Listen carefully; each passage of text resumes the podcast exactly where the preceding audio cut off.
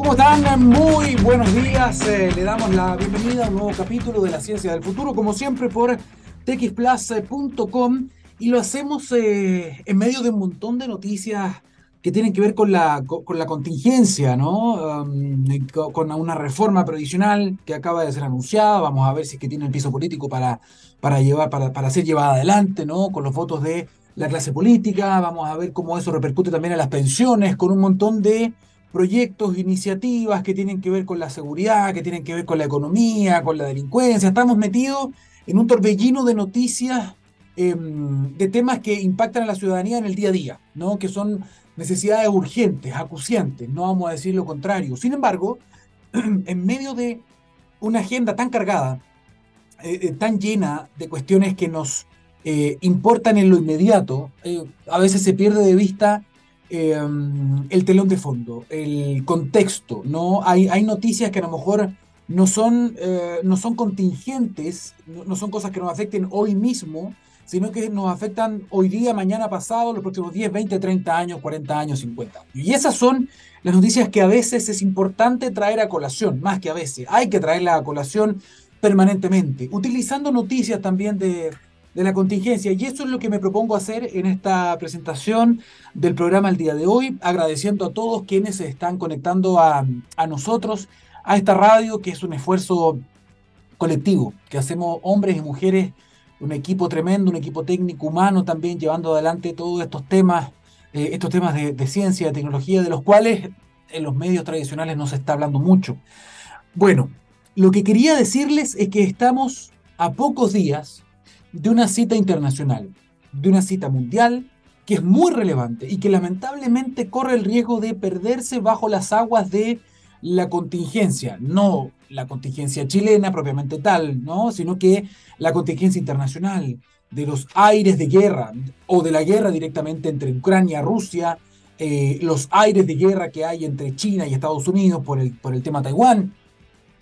Por lo tanto, en ese contexto suena difícil pensar en esto, pero es importante em, resaltarlo. En los próximos días va a comenzar una nueva versión de la COP27 que es la Convención Marco de Cambio Climático, que es la reunión de las partes. Son 197 países, 198 si consideramos un bloque regional que es la Unión Europea, pero son 197 países los que se van a volver a juntar. Esta es la vez número 27 que se juntan, y esto es muy importante porque son justamente la reunión a puerta bajo el paraguas de la ONU, en la que los países se ponen de acuerdo y dicen, ¿cómo vamos? ¿Cómo vamos en el desafío más importante que tenemos como humanidad y que se nos olvida por momentos, que es el cambio climático, que es el aumento gradual de las temperaturas del planeta, de la atmósfera, ¿no? El planeta se ha ido calentando con el tiempo eh, más rápido de lo que debería, más rápido de lo que han sido calentamientos globales anteriores, que están registrados, ¿no? En el paleoclima. Hay paleo, paleoclimatólogos que están estudiando esto.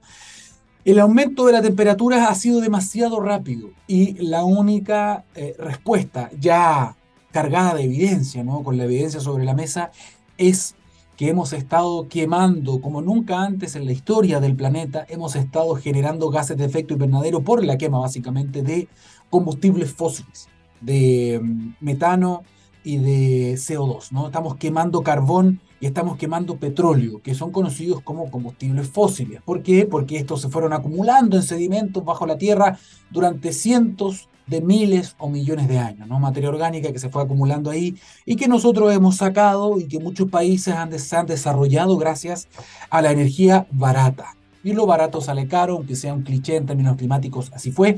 Y es por eso entonces que hace mucho rato, ya más de 20 años, los países se pusieron de acuerdo y dijimos, tenemos que hacer algo tenemos que disminuir las emisiones. ¿Para qué?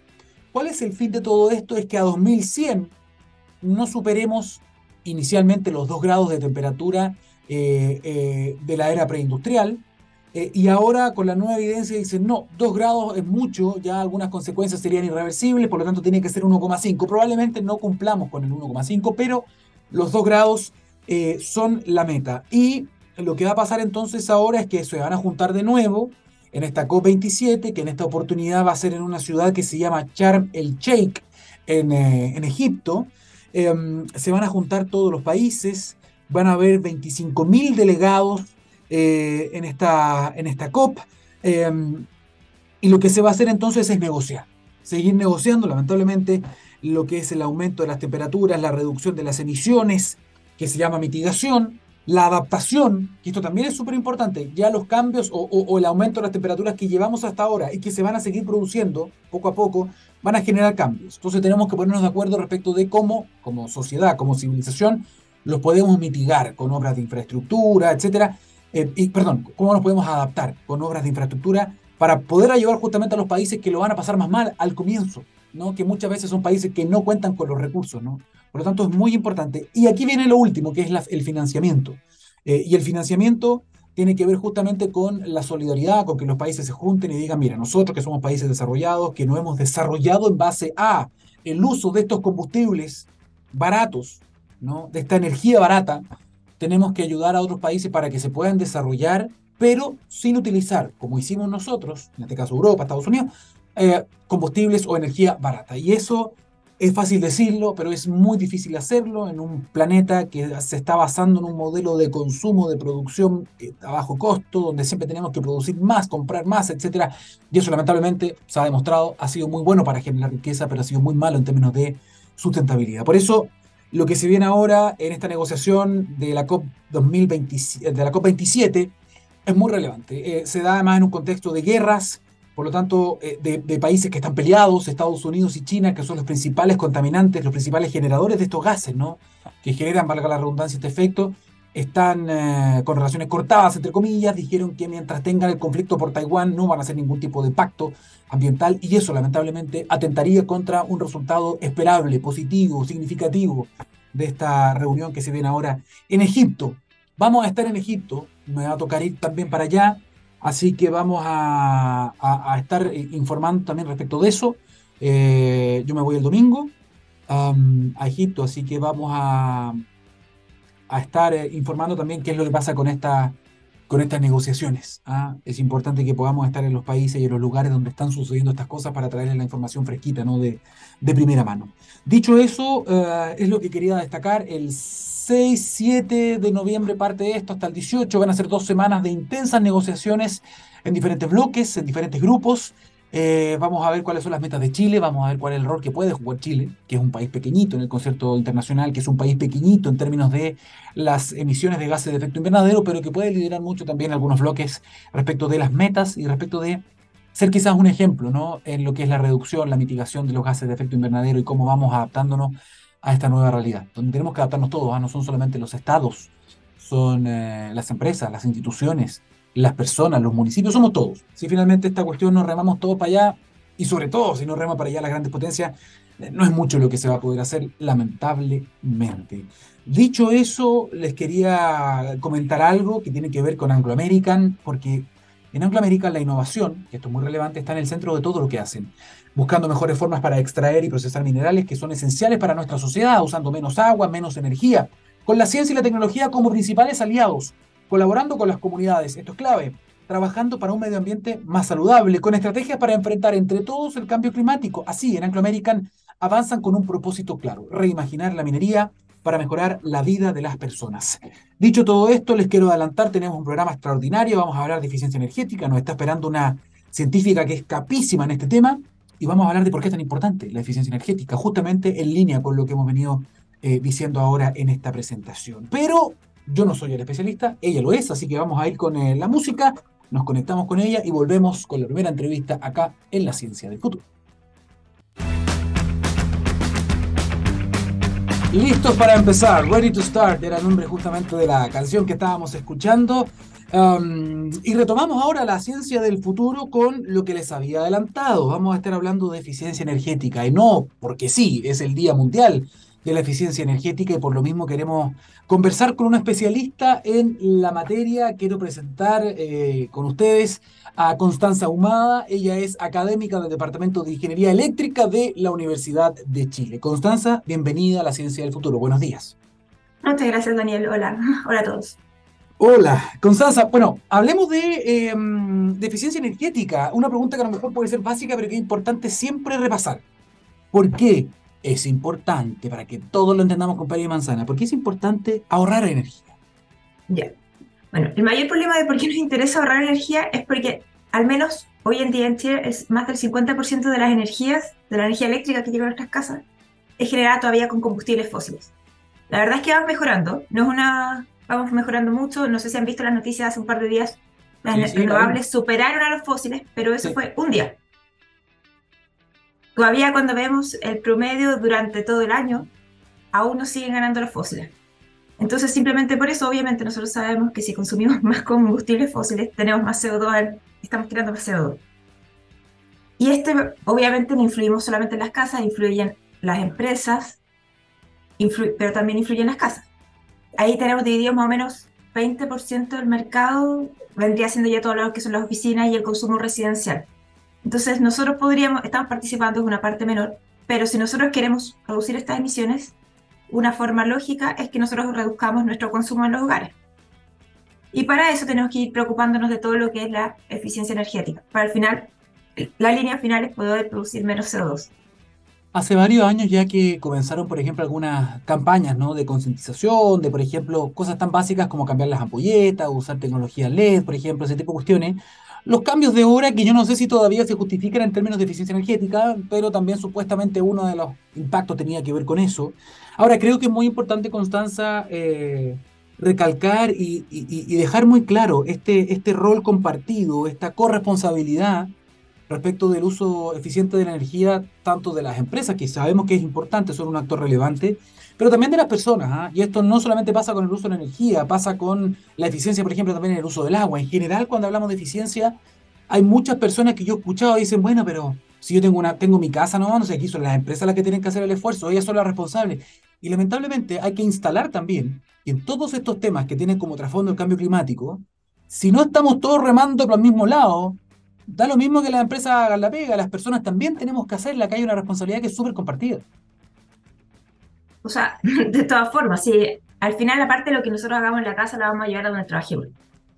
Estamos todos haciendo todo juntos y de todas formas tenemos que participar en esto y distintas cosas chiquititas que nosotros podemos ir haciendo. Por ahí tú mencionabas lo de las luces. Mm. Yo ayer hice el ejercicio de ponerme a buscar cómo están, cómo están siendo vendidas las ampolletas hoy en día y llamar mucho la atención porque efectivamente partimos con esta conversación hace millones ya de años. Yo me acuerdo que cuando era chica empezamos a hablar de que ya no queríamos las luces incandescentes y teníamos que usar de bajo consumo. Hoy en día ya, ya, no se venden las incandescentes o quizás se podrían vender en un lugar muy, muy específico. Yo lo logré encontrar, lo que lo tomé como una súper buena cosa.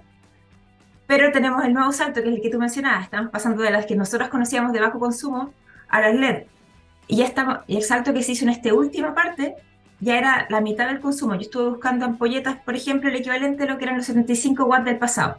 ¿Qué quiere decir que eran los 75 watts? Que estábamos consumiendo 75 watts. Cuando pasamos de estas a las de bajo consumo, estaban consumiendo alrededor de 15 watts. Y ahora las de LED, para más o menos un consumo iluminar de forma más o menos parecida, estaban alrededor de los 9, de los 8. Entonces con eso ya estamos viendo que estamos haciendo una pequeña reducción.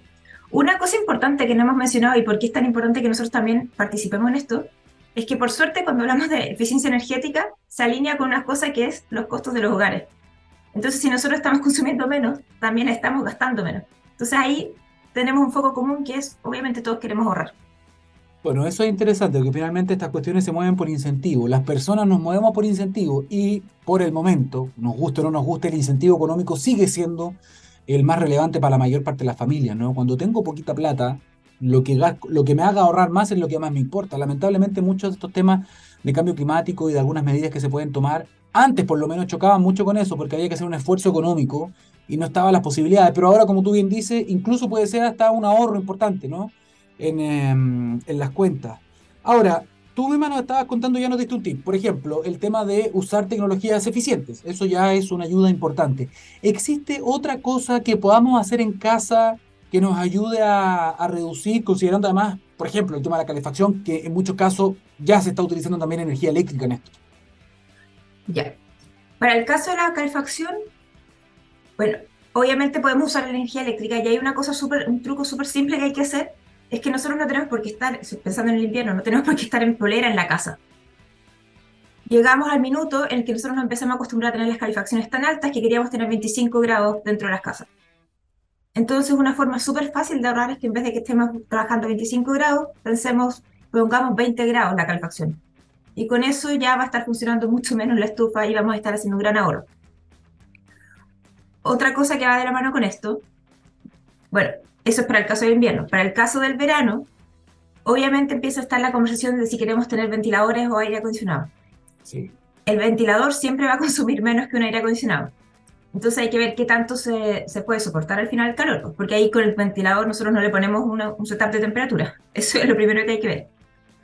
Pero hay lugares que son más fresquitas, hay casas que son más fresquitas en las que ya no vale la pena poner el aire acondicionado porque sí o sí el gasto va a ser mayor. Nuevamente me puse a hacer el ejercicio, comparar los, los cuánto eran los consumos. El consumo de un aire acondicionado estaba en alrededor de los 800 watts, que era súper parecido a lo que consideraríamos con, con calefacción. En cambio, un ventilador uno eficiente podríamos estar eh, en torno a los 15 watts, uno más antiguo en torno a los 50 watts. Entonces sí o sí iba a gastar menos, vamos a ser más eficientes. Obviamente va a enfriar mucho menos, entonces depende mucho, mucho de dónde lo estemos instalando. Ahí hay que ser súper consciente al minuto de hacer eso. Y lo otro que es súper clave al hacer todos estos cambios, si uno ya tiene los equipos, bueno, hay que ver cómo trabajar con lo que se tiene nuevo. Pero si estamos en esos periodos, de vez en cuando uno tiene que hacer cambios de electrodomésticos, cambio de equipo en sus propias casas, y al minuto de hacer estos cambios, todos los equipos vienen con un sello, donde tienen las letras de eficiencia, que va de la A a la G. Entonces, obviamente hay que hacer la comparación y ver cuáles son más eficientes. A veces, no necesariamente porque sea más caro va a ser más eficiente, así que eso es un buen dato. Pero hay que sentarse y mirarlo con calma.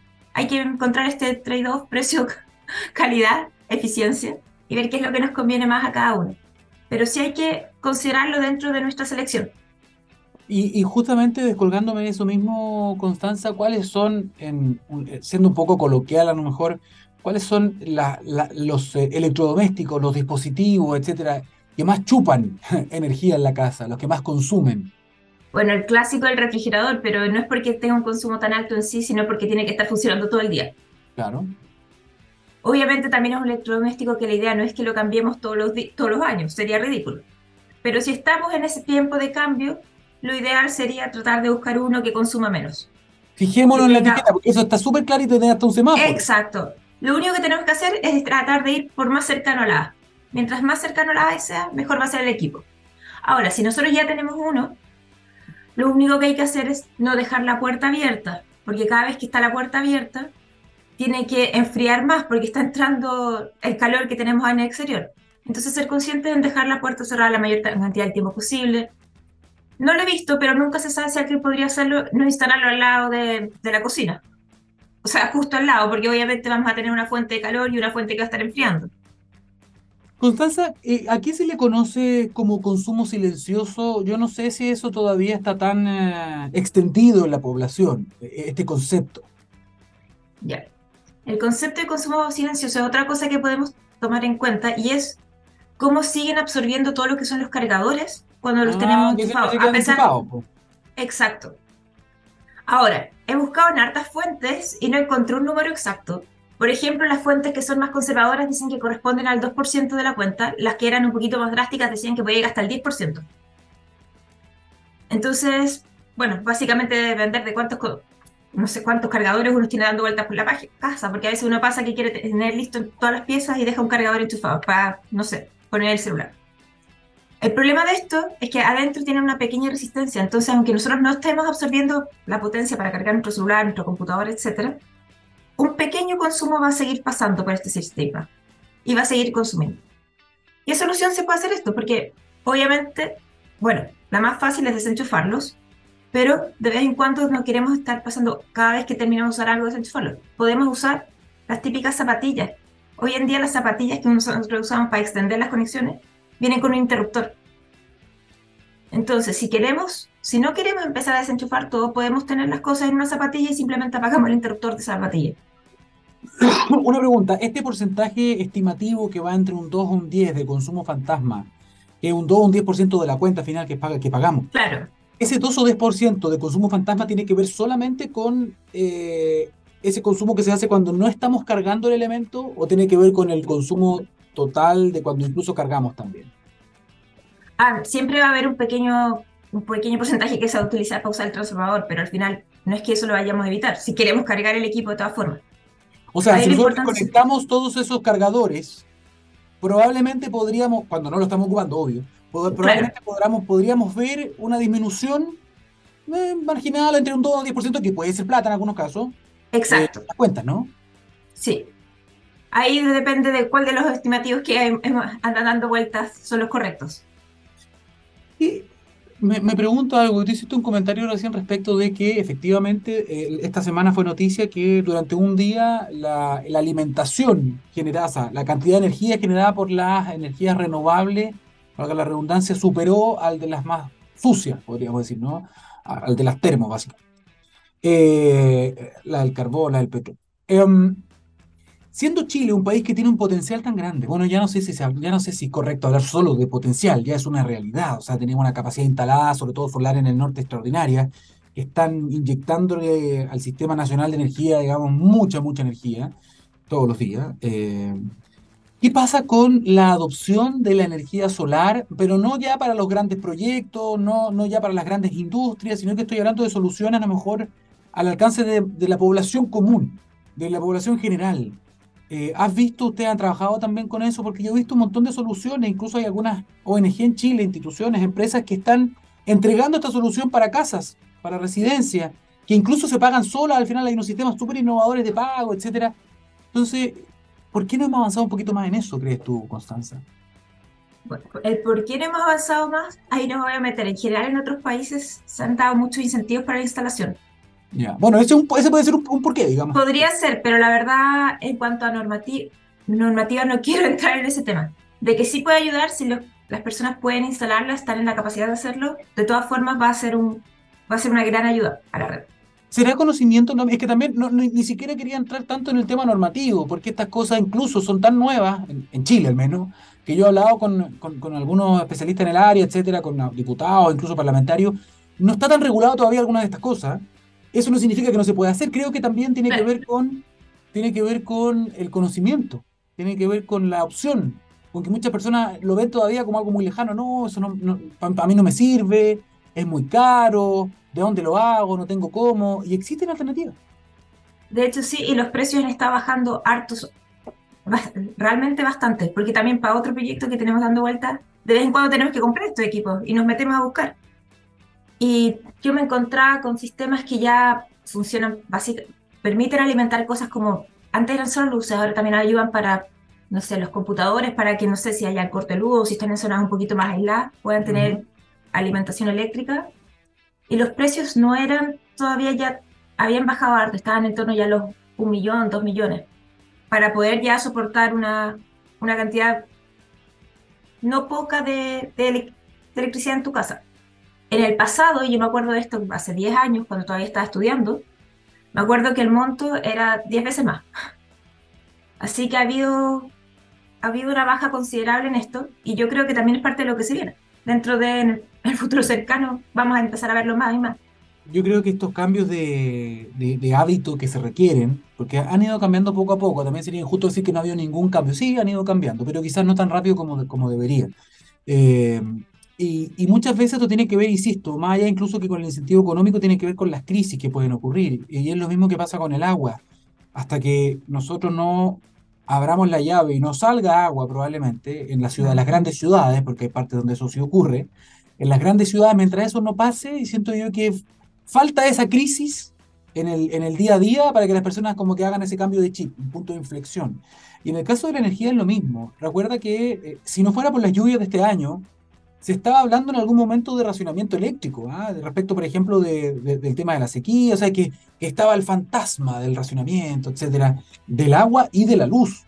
Eh, por lo tanto, tenemos ahí un, impacto en ciernes que no ha ocurrido, pero esto nos obliga todavía más a hacer un esfuerzo, ¿no? A nivel del gobierno, a nivel de campañas, a nivel de la empresa, a nivel de la ciudadanía, de los colegios, de todo. No, de todas formas, y el potencial lo tenemos. De hecho, si sería, bueno, súper fácil. Podemos eventualmente pues, empezar a poner paneles solares en los techos. De hecho, o en los mismos, en los techos del edificio, en los techos de las casas, sería una, un pequeño aporte. Obviamente no sería toda la alimentación, pero sí sería un pequeño aporte.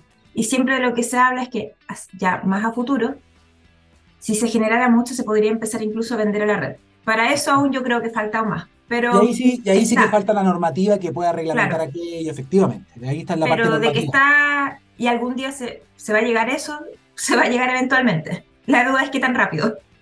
Constanza, eh, antes de terminar, porque ya estamos en el tiempo, quería destacar algo de, de la- de tu entrevista también y de tu persona en este caso.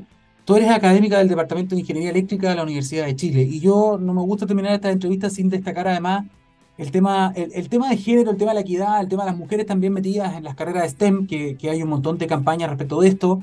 Eh, hay pocas mujeres científicas todavía si hablamos del, del total, ¿no? Y por ciertas áreas todavía menos, es decir, en el total de investigadoras, de mujeres STEM, estamos hablando de un poquito más, un poquito menos del 30%, o sea, todavía estamos detrás de, eh, de otros países que llevan la delantera en esto. Eh, no sé si quieres dar también, no sé, al- alguna reflexión, algún consejo respecto de las personas que tienen que dedicarse justamente a este tipo de carreras también, que pueden eventualmente tomar decisiones y que tienen que hacerlo. Pucha, en verdad es simplemente decir que la carrera es súper bonita y que dentro de la carrera eh, no debería haber ninguna división de género.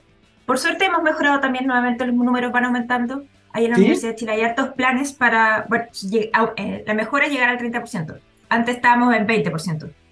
Así que ha habido un, un porcentaje de la Universidad de Chile en general se ha puesto, ha movido harto en este aspecto. Hay todo un departamento que se dedica a, a traer más mujeres. Tenemos eh, programas especiales para tratar de incentivar que estudien y, pucha, en verdad, si alguna está en la duda, anímense porque es entretenido. Hay hartas cosas para hacer, hay hartas áreas y en general a las mujeres les va súper, súper bien en la carrera. Mira, listo. Si eso finalmente que- quería esa línea. Bueno, el día de la eficiencia energética ya nos explicaste con Peri Manzano en el fondo por qué es importante, cómo podemos hacerlo, lo del consumo fantasma también, que es muy relevante, ¿no? En lo que, en lo que se viene. Y en el gran desafío que implica tratar de desacelerar el aumento de las temperaturas y ojalá detenerlo, ¿no? Vamos a ver si se puede, el gran desafío de nuestra la humanidad. Constanza Ahumada, académica del Departamento de Ingeniería Eléctrica de la Universidad de Chile, gracias por esta entrevista, por estos minutos. Eh, que estén súper bien, gracias. Que esté bien. Chao. Bien, todos los días se aprende algo nuevo. Vamos después a, a- a mandarle una pregunta a Constanza después para que nos mande un video. ¿ah? Se lo dejo pasado el dato. Bien, dicho eso, vamos a seguir avanzando. Y, ya que estábamos hablando de, de energía, de eficiencia energética, también tenemos que hablar de eficiencia en el uso del agua. Ojo, que muchas veces están relacionados. La sequía y el cambio climático ya no son una amenaza, no. Hace rato que no son una amenaza. Son la nueva realidad con la que tenemos que convivir y también adaptarnos. Sí, el clima en el mundo cambió. Y nosotros, nosotros, usted, yo, ¿cuánto vamos a cambiar? Bueno, del aporte de todos y todas depende cuidar nuestra agua y asegurar su futuro para todos. Cada gota cuenta, es el mensaje de Aguas Andinas. Con este mensaje hacemos una pausa musical y ya estamos de vuelta con más en la ciencia del futuro. Ya estamos de vuelta en la segunda parte de la ciencia del futuro y tenemos un entrevistado de lujo, de regiones nada más, lo cual es muy interesante porque se hace mucha ciencia y mucha investigación en regiones y tenemos que darle el espacio también para darse a conocer. Esto es relevante y vamos a hablar de un tema además que tiene mucho que ver con el título de este programa, es de futuro. No es de, es de ciencia, pero también es de futuro, es muy de futuro tiene que ver con el futuro de las nuevas generaciones. Hay un, hay un tema que se ha venido arrastrando, incluso desde antes de la pandemia, que tiene que ver con los hábitos alimenticios, pero básicamente también con los estilos de vida, con el tema de hacer ejercicio, con el sedentarismo, con el uso de las pantallas, bueno, va todo de la mano. Y esto lamentablemente se vio muy afectado también durante la pandemia, por razones obvias. Por lo tanto, queremos conversar porque hay un, eh, hay un estudio respecto de como un ranking entre los niños y las niñas, los adolescentes, los sedentarios, los activos, los inactivos en el mundo y parece que no estamos muy bien parados. Bueno, para hablar sobre esto estamos conectados a esta hora con el profesor Nicolás Aguilar, él es investigador de la UFRO, de la Universidad de la Frontera. Nicolás, bienvenido a la Ciencia del Futuro, buenos días. Hola, buenos días. Gracias por la invitación y, y tener en cuenta las regiones, porque acá se hace harto y sobre todo en actividad física. Y digamos también la verdad, la UFRO ha estado súper destacada en varios rankings del último tiempo respecto justamente de investigación científica. ¿ah? Patentes, de paper, están súper bien ubicados, así que felicitaciones a todos los académicos y las académicas porque están haciendo una buena pega. No es fácil enseñar y al mismo tiempo publicar o, o- o desarrollar innovación. Así que excelente por ahí. Pero volvamos a nuestro tema, profesor Aguilar. Los niños, las niñas, los adolescentes, el futuro, están comenzando mal. Estamos comenzando mal la primera etapa, ¿no? Sí, así es. Este reporte que comentabas se puede llamar un ranking, pero es una, libreta de notas y por eso se llama reporte de notas, donde 57 jurisdicciones en este caso y países eh, eh, evaluaron distintos indicadores de actividad física y no solo actividad física, sino que los factores asociados con la actividad física y se les puso una nota de cómo lo está haciendo cada, cada país en esta área. Y Chile en este ranking no aparece muy bien. Eh, como decíamos a nivel global, estamos reprobados. Nicolás, eh, lo quiero interrumpir un segundo. Mira, hagamos lo siguiente. Trate de mejorar porque tenemos un problema con el audio suyo. Está sonando como entrecortado. Entonces, eh, tal vez Gabriel, que es nuestro radiocontrolador, puede hacer la conexión de nuevo. Tratemos de conectarnos de nuevo eh, y ver si se puede mejorar el audio. Hagamos eso, Gabriel. Trate, profesor, de conectarse de nuevo. yo, por mientras, voy a entregar algunos datos que usted nos ha mandado, además. Fueron muy mateos en la UFRA, nos mandaron hartos datos. Mientras recuperamos la, la conexión Así que Gabriel también ayúdeme ahí con eso. Lo volvemos a invitar a la sesión, eh, Nicolás. Ya, así que mientras arreglan eso, le, estamos comentando a todos los que están conectados que estamos conversando con Nicolás Aguilar, el es investigador de la Universidad de la Frontera, y, a propósito de, un tema que, que, es preocupante, que tiene que ver con la obesidad, con el sobrepeso, eh, con la actividad física, ¿no? que son cuestiones que van súper de la mano entre los niños y los adolescentes. Y hay que decir lo siguiente, el hecho de tener una vida sana conlleva básicamente dos o tres pilares. Es dormir bien, es alimentarse bien, que yo pondría eso como número uno, y en un segundo lugar tener una vida activa, tener, hacer actividad física, ejercicio, deporte, caminar, salir a andar en bicicleta, hacer actividades con los compañeros, con los amigos, salir a jugar a la pelota, etc. Un montón de actividades que quizás tienen que ver con la señal de los tiempos estamos haciendo quizás un poquito menos, ¿no? ¿Por qué? Porque antes teníamos menos fuentes quizás de entretención. Por lo tanto, esto nos llevaba a que los papás nos sacaban al parque, nos sacaban a jugar a la pelota. Y si no nos sacaban, profesor, probablemente Nicolás también era parte de esa generación, uno mismo salía corriendo al patio, al cerro, a jugar a la pelota. No había tanta alternativa para captar nuestra atención como existe hoy día. Profesor, estamos de vuelta. Y, y esto quizás tiene que ver también con, insisto, eh, los resultados de este ranking, que se dan en un contexto y en un tiempo muy distinto, ¿no? Cuando tenemos un montón de otras fuentes de entretención también. Mira, lo que contaba del, reporte y la comparación de estos 57 países, eh, Chile no aparece en, buen, en un buen nivel. Eh, nosotros ponemos notas de 1 a 7 y en este caso Chile en promedio tiene un 3,3. Entonces estamos, estamos reprobados. en palabras, evaluamos varios indicadores y uno de los indicadores principales es cuántos niños cumplen con las recomendaciones de actividad física, que son 60 minutos de actividad física en promedio al día, de intensidad moderada, que tampoco quiere decir que tienen que salir a correr todos los días. Si intensidad moderada, por ejemplo, es caminar al colegio. Esa es la intensidad moderada. Eh, que sientan un poco que la, que la respiración se, se, acelera. Y en Chile solamente el 16,5% de los niños logra esa recomendación. Entonces, súper bajo. Y siempre yo cuando hago la clase, le digo, miren, de acá de los 40, estudiantes de los 80, en una esquina nomás son los que cumplen. Son 5 o 6 niños que están cumpliendo esas recomendaciones. Entonces es súper preocupante la situación y eso depende de muchos factores. Eh, también estamos sacando esta mirada que no es tampoco un factor que está muy influenciado a nivel individual, porque siempre se habla de la motivación, sino que hay muchos factores externos. Y en eso Chile también falla. Sobre todo lo que apoyo desde la familia, desde el entorno, desde la comunidad escolar, desde las políticas, a pesar de que tenemos una buena nota porque existen distintos instrumentos de apoyo, y algunos se están eh, optimizando, esto no llega en donde, donde más se necesita y la, o la inversión no llega a todas partes. Y eso también es un punto que estamos revisando y viendo cómo se puede trabajar a nivel país.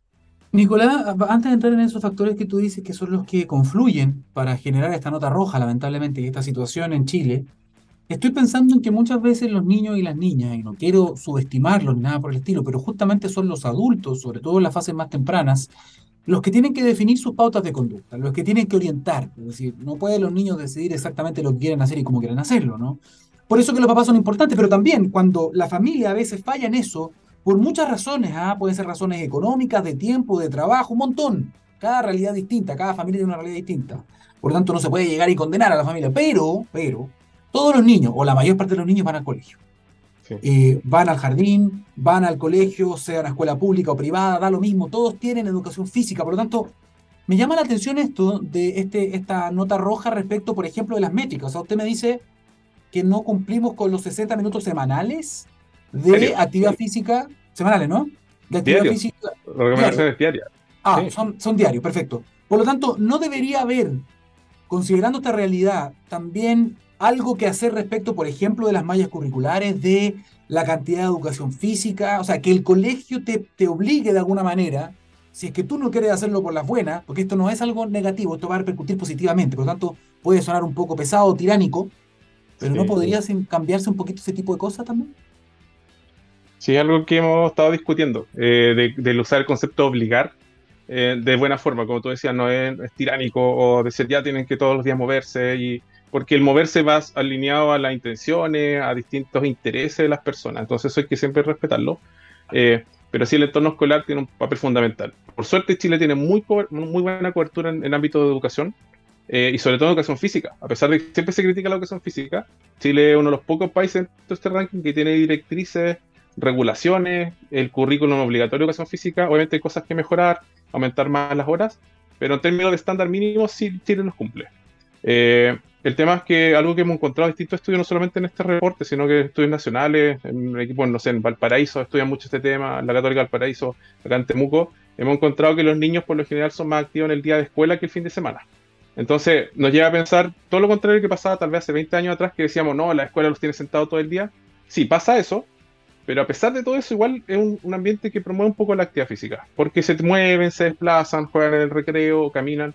Y algo súper interesante que hemos, eh, hemos, encontrado, más allá del recreo, los niños son más activos en la hora del almuerzo, por ejemplo.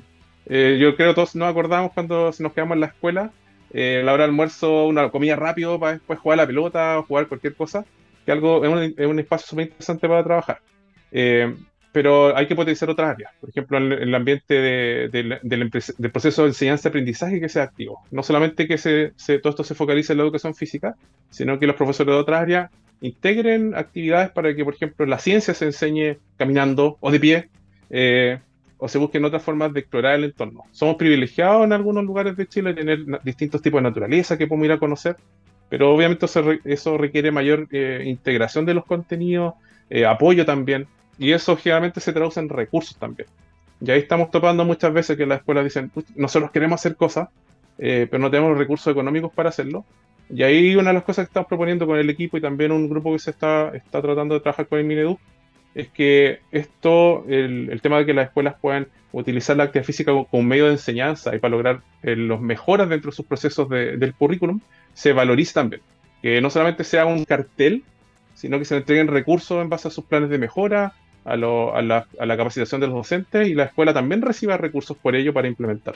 Mira, es que es una, tremenda solución además, y muy interesante lo de las clases activas. Y, lamentablemente acá, eh, bueno, podríamos hablar un programa completo, dos programas, Nicolás, respecto de todas las variables, ¿no? Porque este es un temazo eh, a nivel nacional. Eh, aquí lo que falta también son, yo creo, y esto lo digo a modo personal, no represento la radio, pero yo creo que faltan, faltan un poquito más de estadistas, ¿ah? faltan personas que piensen a largo plazo, que no personas que estén pensando en cortar la cinta y que esto me va a servir para reelegirme, por lo tanto, eso pasa mucho hoy día, que hay mucho cortoplacismo en la política y estas son cuestiones que se van a ver de acá a 20 años, 10 años. Eh, respecto de eh, este tipo de iniciativas que tú estás proponiendo, por ejemplo, de cambiar las mallas, de cambiar la forma de enseñar las clases, no que todo recaiga en educación física, sino que también, no sé, la biología, etcétera, la física la podamos hacer caminando fuera del colegio. Si la respuesta a eso es que no hay recursos, es muy miope, porque este tipo de cosas son inversiones, no son gastos. Mm.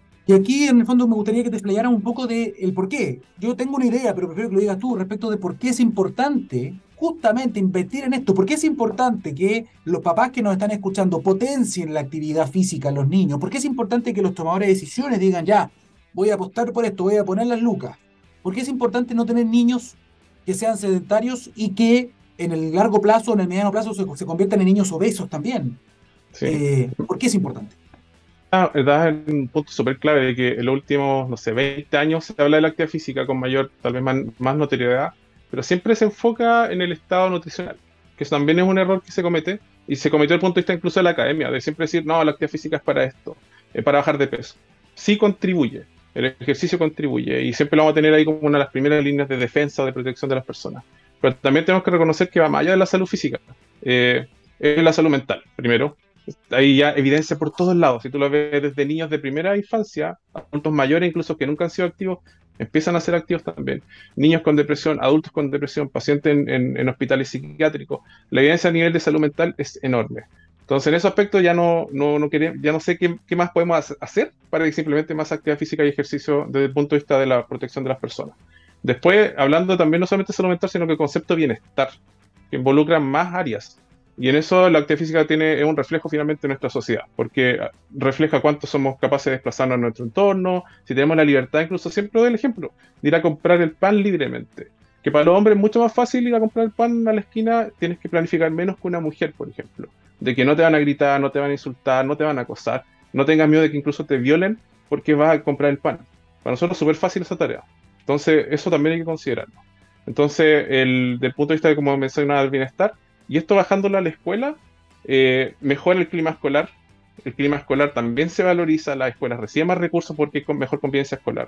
Y escuelas que tienen mejor convivencia escolar tienen mejor identidad, tienen mejor resultado académico como escuela, pero también como a nivel individual. También desde el punto de vista cognitivo eh, se ve. No es que el niño va a sacarse tenía un 5 y se sacar un 7 pero sí los procesos de, de procesamiento, valga la redundancia, de procesamiento de información, de atención, se mejoran no solamente al mediano plazo, sino que hay, hay estudios que muestran que los niños, si realizan activación en la mañana, ya generan mayor atención en la clase en los próximos 30 minutos.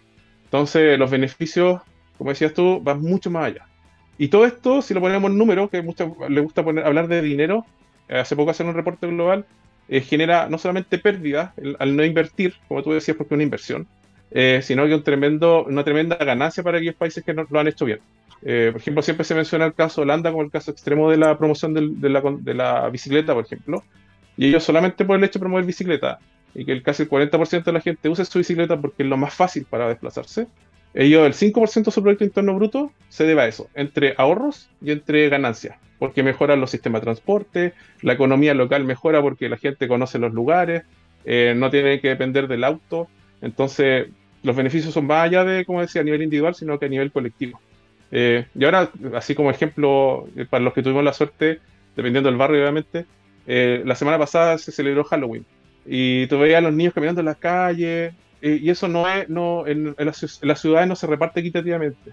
Y eso también es una tremenda deuda a nivel político. Hay lugares que la gente se siente más segura que en otros. Y eso, y el, fin de semana yo me di cuenta inmediatamente eso. Temuco es una ciudad, siempre digo, una ciudad más verde para un lado que el otro, y en el lado más verde había muchos más niños, había muchas más familias caminando por las calles que en, cierto sector de la ciudad. Y eso es un reflejo de la sociedad. Exactamente, y ahí hay dos lecturas que hacer respecto de este estudio particularmente, ¿no? Que tú mismo diste en el clavo respecto de que en la semana los niños hacen más actividad, poca, pero más, que el fin de semana, por ejemplo. Y eso también es una crítica para la familia, ¿ah? para los papás, para las mamás, para las casas, para las actividades que están planificando para los niños en tiempo libre guardando la salvedad, entiendo y que la gente entienda lo que estamos diciendo. Sabemos que puede haber un montón de dificultades, pero tenemos que hablar del tema de manera general, ¿no? No nos podemos quedar en la casuística. Y, y también hay una inequidad respecto de esto que tú ya la mencionaste muy claramente, ¿no? Por eso que también es es relevante que este tipo de cuestiones lleguen, sobre todo a las comunas y a las ciudades más vulnerables. Porque probablemente estos indicadores, si tú lo midieras solamente en los estratos altos, no son tan preocupantes, eh, porque tienen eh, la infraestructura, tienen la educación, el capital cultural para entender la relevancia de esto. Muchos papás que son profesionales, médicos, etcétera, entienden que esto es importante, por lo tanto ellos van poniendo las condiciones, tienen el dinero además para mantener a los hijos en natación, equitación, lo que quieran, padre, cualquier cosa. Por eso es que es muy relevante lo que pasa en muchas comunas eh, más vulnerables y es súper destacable cuando realmente trabajan en lo que son la instalación de áreas verdes, seguras, cancha, Toda la gente dice, ah, esa cuestión es populismo. No, no, no. Jugando la pelota y haciendo deporte, más allá de todos los beneficios que tú dijiste, eh, a nivel mental, a nivel social, las habilidades blandas también se desarrollan. Uno se siente más a gusto en su comuna, con sus vecinos, conoce a la gente. O sea, ¿para qué andamos con cosas, Nicolás? La cantidad de beneficios que tiene esto es extraordinariamente alta. Por lo tanto, aquí hay una responsabilidad muy grande. Y nos quedan pocos minutos, pero también me gustaría también que te pudiera desplayar respecto de cuál ha sido el impacto, y en esto no quiero sonar como estos viejos pesados que dicen, ah, siempre el pasado fue mejor. Pero aquí tenemos hoy día una tecnología que está dominando nuestras vidas y que sin duda alguna también tiene un rol que, está, que jugar en esto. Y que son los teléfonos. Y más que los teléfonos, Internet, porque eso es lo que nos tiene conectados. Eh, hoy día muchos niños prefieren, eligen estar conectados, estar chateando o jugando en línea videojuegos que están sentados muchas veces, a hacer otras cosas. En el recreo, en la casa, en todos lados. Entonces, ¿cómo manejamos eso? ¿Cuál es el mensaje para los papás también respecto de eso? Porque esto también tiene un correlato en, esta situación. Sí, mira, también eso es parte de la competencia, pelear con las pantallas. Están todos lados, ya, y también es difícil decir que las, las vamos a prohibir porque están en, están en los procesos de enseñanza-aprendizaje, está en la entretención, está en la sociabilización. Entonces, sí existen recomendaciones. Para que lo anoten los papás, los niños de, de 1 a 5 años, sobre todo de 1 a 2, es cero pantalla, esa es la recomendación. Porque va más allá del tema del, no moverse, sino que el punto incluso de la cognición y del lenguaje. Se ha visto niños que usan pantalla de un año, tienen eh, el, el, desarrollo del lenguaje lo tienen afectado. Después de 3 a 4 años, estamos hablando de una hora máximo. Eso en tiempo, en tiempo libre. Y después de 5 hacia arriba son máximo 2 horas al día de pantalla en tiempo libre. Pero me sacan, de, 3 para arriba, ¿cuánto era? Eh, una hora máximo. De 3 a 4. Y después de 5 hacia 17 son máximo 2 horas de pantalla en tiempo libre. Eh, en el día. Y eso es tiempo libre. Eh, ahí sacamos obviamente el tema que cuando hay que estudiar, pero lo que la recomendación que apareció hace poco y trabajamos varios países del mundo en eso, eh, de que los procesos en las escuelas de minimizar al máximo el tiempo de exposición en pantalla y buscar otros mecanismos para tratar de enseñar, cuando sea posible. Sabemos que hay cosas que lo hacen audiovisualmente, obviamente eso hay que trabajar, hay que aprender a usar tecnología, pero es porque está dando esos, efectos que tú hablabas, no solamente desde el punto de vista del lenguaje que hablé cognitivo, sino que el punto de vista socioemocional. Eh, hace poco hicimos en pandemia seguimientos de eso, niños que usaban en preescolares, eh, aumentó el tiempo de uso de pantalla, eh, y encontramos algo súper interesante, que no solamente el tiempo, el tiempo de uso de pantalla se asocia con cambios emocionales, en este caso irritabilidad, eh, agresividad que reportaban los papás en, niños de 1 a 5 años, sino que el uso de la pantalla. En este caso, los papás que entregaban la pantalla para calmar al niño reportaban más irritabilidad. Entonces era un círculo vicioso. Y lo vimos longitudinalmente, que es igual es súper interesante.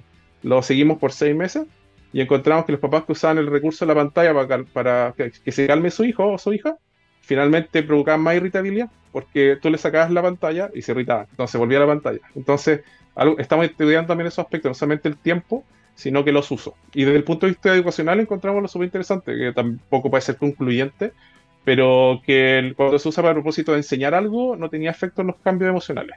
Pero sí pueden ser otros tal vez, pero estudiamos esos aspectos. Entonces, mensaje, reducir lo máximo posible, aprender a convivir con, esta, con estos temas. Eh, los profesores, buscar otras alternativas, los papás también. Es súper difícil decirle a los papás, también yo soy papá y es difícil decirle, oye, no veas YouTube y tal canal y todas estas cosas.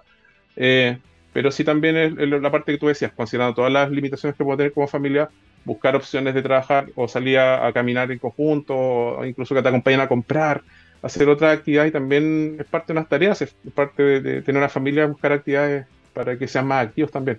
Me declaro culpable en, el tema, por ejemplo, de calmar a la guagua con, con, el teléfono. Yo creo que en algún momento todos hemos caído también en eso y, es súper bueno en el fondo hacernos conscientes de, de, que hay que esforzarse un poco más. ¿cierto? Esta finalmente es una cuestión para todos, ¿no? Y tiene una repercusión en la vida adulta también de los niños, en la vida adolescente, en su seguridad, etcétera, en la estabilidad emocional, muchas cosas más.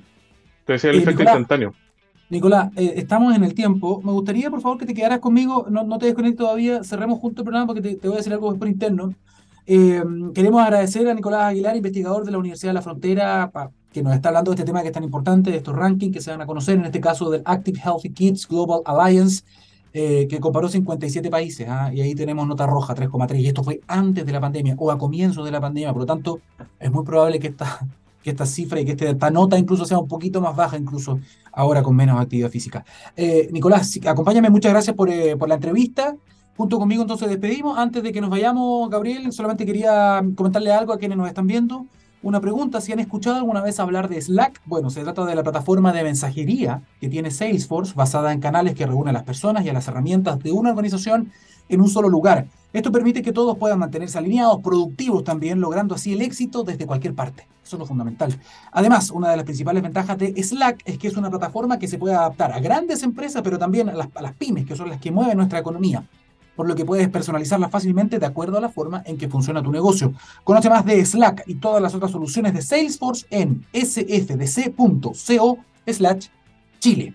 Dicho eso, despedimos el programa, le agradecemos por su sintonía una vez más y nos encontramos la próxima semana, martes y jueves, 10 de la mañana, La Ciencia del Futuro. Junto a Nicolás Aguilar, entonces, despedimos este programa. Gracias por su sintonía. Que esté bien. Muchas gracias. Chao.